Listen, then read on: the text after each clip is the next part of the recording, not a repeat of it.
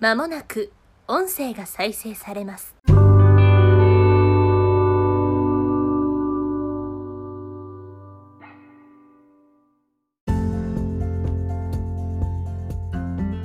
ラフェスタとは人をつなげ人がつながる場所を作るところ私たちがハブとなって内外から最高のチームを作り真に価値のあるものをアウトプットし続けますもし私があなたならという視点を大切に企業の本質的課題を見つけあらゆるコミュニケーションを立体設計し遂行するところまで全てを一気通貫で担います。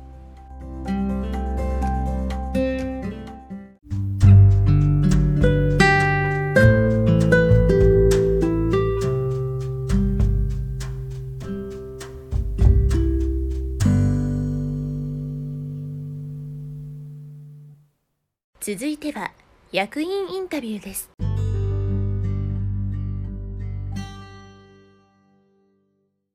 ブランディング商品販売の戦略立案から実際のキャンペーンの全体図設計実施運営ディレクションまで全てを担当するブランディングエージェンシーラフェスタ。同社においてさまざまなクライアントからの要望に応え続ける取締役の江上智彦さんはクライアントの課題が何なのかをちゃんと判断してそれに合わせるベストソリューションを提供できるのがプランナー。そして予算が足りないのならどうしたら捻出できるかから考えるのがラフェスタの強みだと話します。それを実現するためには何が必要なのか。江上さんにお話をお聞きしました。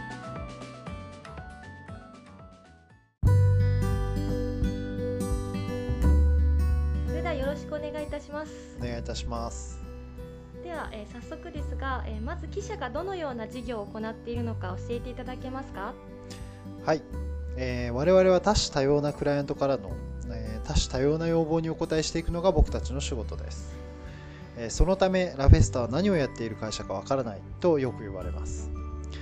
えー例えばここにコンバージョン率、えー10%のウェブページがあるとします。扱う商品の価格は1000円です。このウェブページに1000人集客すると商品を購入する人は100人になり、まあ、1万円の売り上げになるわけなんですね。まあ、この場合、売上を上げるために必要になってくるのは集客数を増やすか、コンバージョンレートを上げるかのどちらかになります。まあ、購入に至る人の割合が10%であっても、2000人集客すれば200人となり、えー2万円になりますし、逆に集客できるのが1000人でも、コンバージョンレートを20%に上げれば、売上は2万円になるわけです。僕たちはクライアントがこれらのどの部分でどこに注力してどんな成果を出したいと思っているかを見定めて企画を提案しています。そしてその企画を実行し実行の際に必要な制作物までをカバーしている会社になります。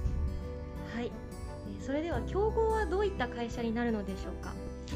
それに関しては社内でも面白いと話していたのですが、まあクライアントの社長室や経営企画室とやり取りする仕事であればコンサルティング会社が競合と言えるかもしれません、まあ宣伝部とやり取りする仕事があれば広告会社が競合になりますよね、まあ広報部とやり取りする仕事であれば PR 会社が競合となるかもしれません。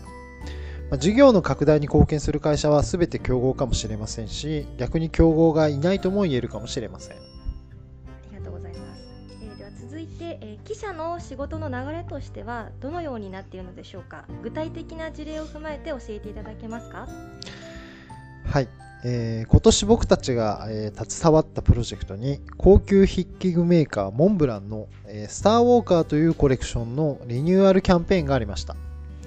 えーこれを、えーレタートゥージアースプロジェクトと銘打ってモンブランの各店舗で地球に向けたメッセージレターを集めてそれを搭載したバルーンを成層圏まで飛ばし、宇宙から地球へとメッセージレターを届けるというものでした。バルーンには二酸化炭素を測定する、え測器も取り付け、成層圏までの二酸化炭素量を測定し、その測定結果を特設サイトで公表しました。地球へ手紙を書くことと地球の今を今を知ってもらうことで、ブランドテーマである地球のことを考え直してもらうこと、えー Recon- Reconnect to Our Planet を表現して、えー体験しても体験してもらうことを狙いました。えー僕たちがブランドテーマを理解し企画に組み込んでいる点や実際にスターウォーカーを使って手紙を書くという、まあ、この顧客体験まで含めた計画が、まあ、クライアントから高く評価されました。まあ、現在は、えー次期のブランド全体のキャンペーンを国内外の大手広告会社とコンペで戦っています。えー僕たちは以前、えーモンブランの VIP の顧客向けのイベントを担当していたのですが、まあ、そのイベントが評価されてキャンペーン全体の企画コンペに声をかけていただき、まあ、そこで当社の企画を採用さ採用していただくまでに至りました。まあ、この例のようにラフェスタは一度お仕事で関わらせていただくと、まあ、そこから新たに、まあ、追加でお仕事をいただくことが多く、まあ、任される仕事の領域もどんどん広がっているといった感じになっています。はい、ありがとうございます。では、いった案件にはどのように対応されているのでしょうか？はいえー当社の代表取締役である本間と僕で、えーほぼアカウントを担当していて、まあ、本間と僕それぞれの下にスタッフを配置したチーム体制で案件に対応しています。えーマーケティング全般に関わる案件やコンサルティングするような案件は僕が担当していることが多いです。えまた、正攻法ではなく飛び道具的な企画アイデアを求められるような場合も僕が担当していますね。まあ、本間は比較的制作を得意としているので、まあ、正攻法が求められるような硬い案件を担当していることが多いかもしれません。まあ、そこはお互いの特徴を理解した上で自然と役割分担しているイメージになっています。はい、えー社内の体制はどのようになっているのですか？はい、えー現在社内には8人のメンバーがいます。えーアカウントは主に本間と僕、えー制作を担当している2人の中堅社員がいて、案件ごとにユニットを形成する体制になっています。は、江上さんと本間さんの2人体制なんですね。えーここで改めて、えー記者の成り立ちについて教えてください。えーラフェスタの前身はオフィスラフェスタという PR エージェンシーでした。えーそれを本場が買収して新たにできたのが現在のラフェスタになっています。えー僕は知人からの紹介で本場と出会い、ラフェスタに加わることになりました。いった経緯があったのですね。えーでは、ラフェスタに入る以前はどのようなことをされていたのでしょう？江上さんのご経歴を教えていただけますか？はい。えー17から18歳くらいの時に、まあ、通信制の高校に通いながらイベントの現場のアルバイトをしていて、まあ、現場の進行っていうのを任されていました。19歳の時にある制作会社の方から声をかけていただき、まあ、その会社に入社しました。その会社は少人数ながら、まあ、モーターショーの3ブースを同時並行で手掛けるような実力派の会社で、まあ、仕事はとても忙しかったんですけれども、まあ、イベントやキャンペーンの仕事の考え方は周囲の先輩方がま教えてくれましたし、まあ、今思うとかなり鍛えられたと思ってます。すごいですね。プロモーション関連はそこで学んだのですね。そうですね。あの、その後、まあ、その会社を辞めて、一度自分で会社を立ち上げました。まあ、その際に多彩な人脈を作ることができましたが、まあ、少し窮屈な感じになり、その会社を辞めて、まあ、改めて一人で活動することにしておりました。まあ、フリーのプロデューサーとして再始動した時に仕事を紹介してくれたのが最初の会社の先輩でした。まあ、海外のソフトウェア開発会社が発売したゲーム機のプロモーションの案件で、まあ、とても大きな仕事でした。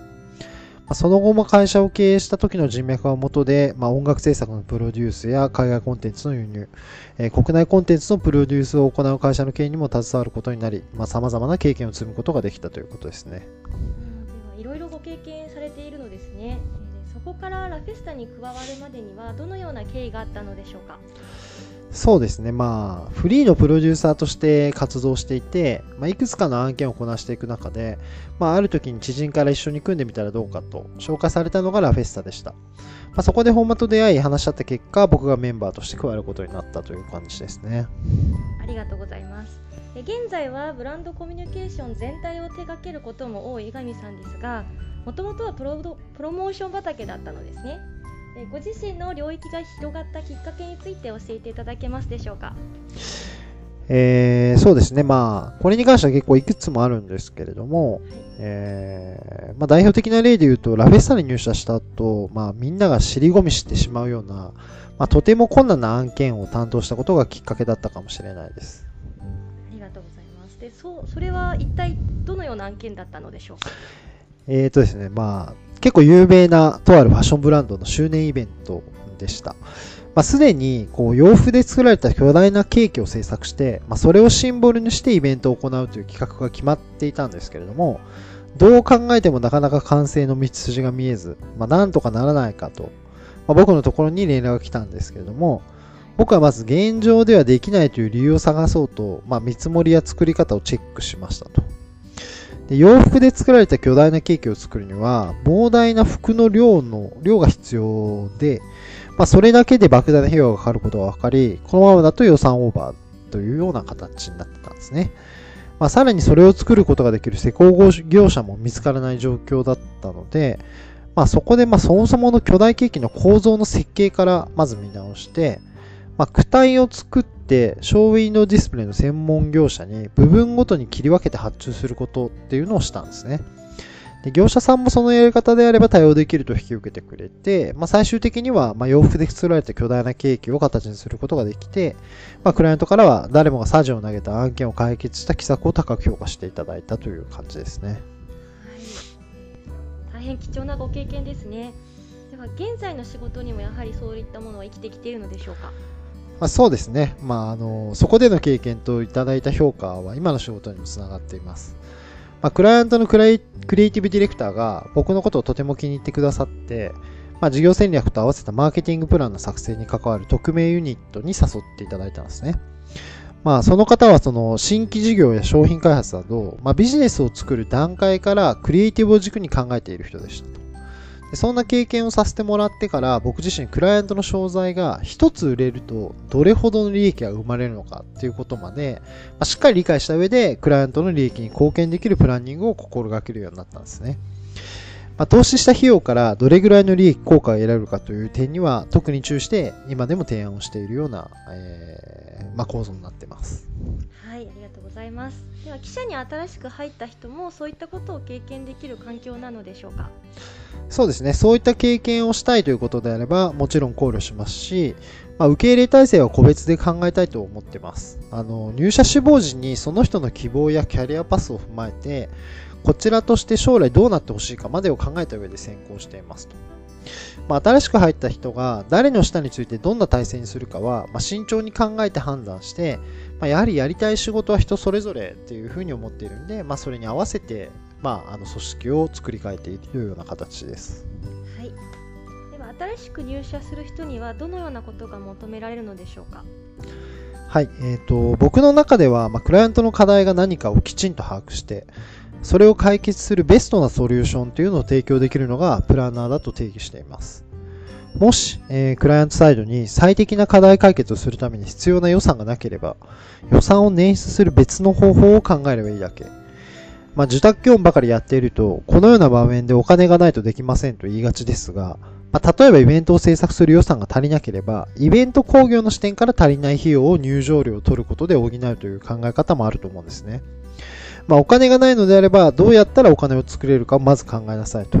まあ、社内でも口酸っぱく話しているので、まあ、アイデア次第で乗り越えられるような問題なのに、えー、受託という考え方だけに凝り固まることで、えー、クライアントを満足させられない。まあ、そんな半端な仕事はしたくないですからね。はい。クライアントがやりたいことをどうすれば実現できるかを常に考えているのですね。そうですね。それがまあ僕の心情ですし、ラフェスタもそうありたいと思っています。まあ、できない理由ばかり考えるんじゃなくて、まあ、どうやったらできるかっていうのをひたすら考えて実行して実行していくためには、まあ、臨機応変な対応や、まあ、柔軟な発想が必要だと思っています。まあ、その上で僕たちが提供するものがクライアントの希望を叶えるものであれば、極端な話、どんなことをしてもいいと思っています。はい。ありがとうございます。クライアントの成功のためにやりたいことができるというのはとても魅力的ですね。本日はお話しいただきありがとうございました。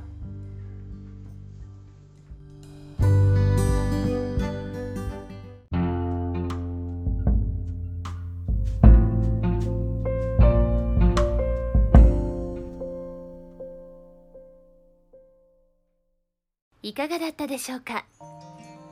クライアントの課題解決に手段は選ばない。だから何をやっているのかわからない会社。それがラフェスタです。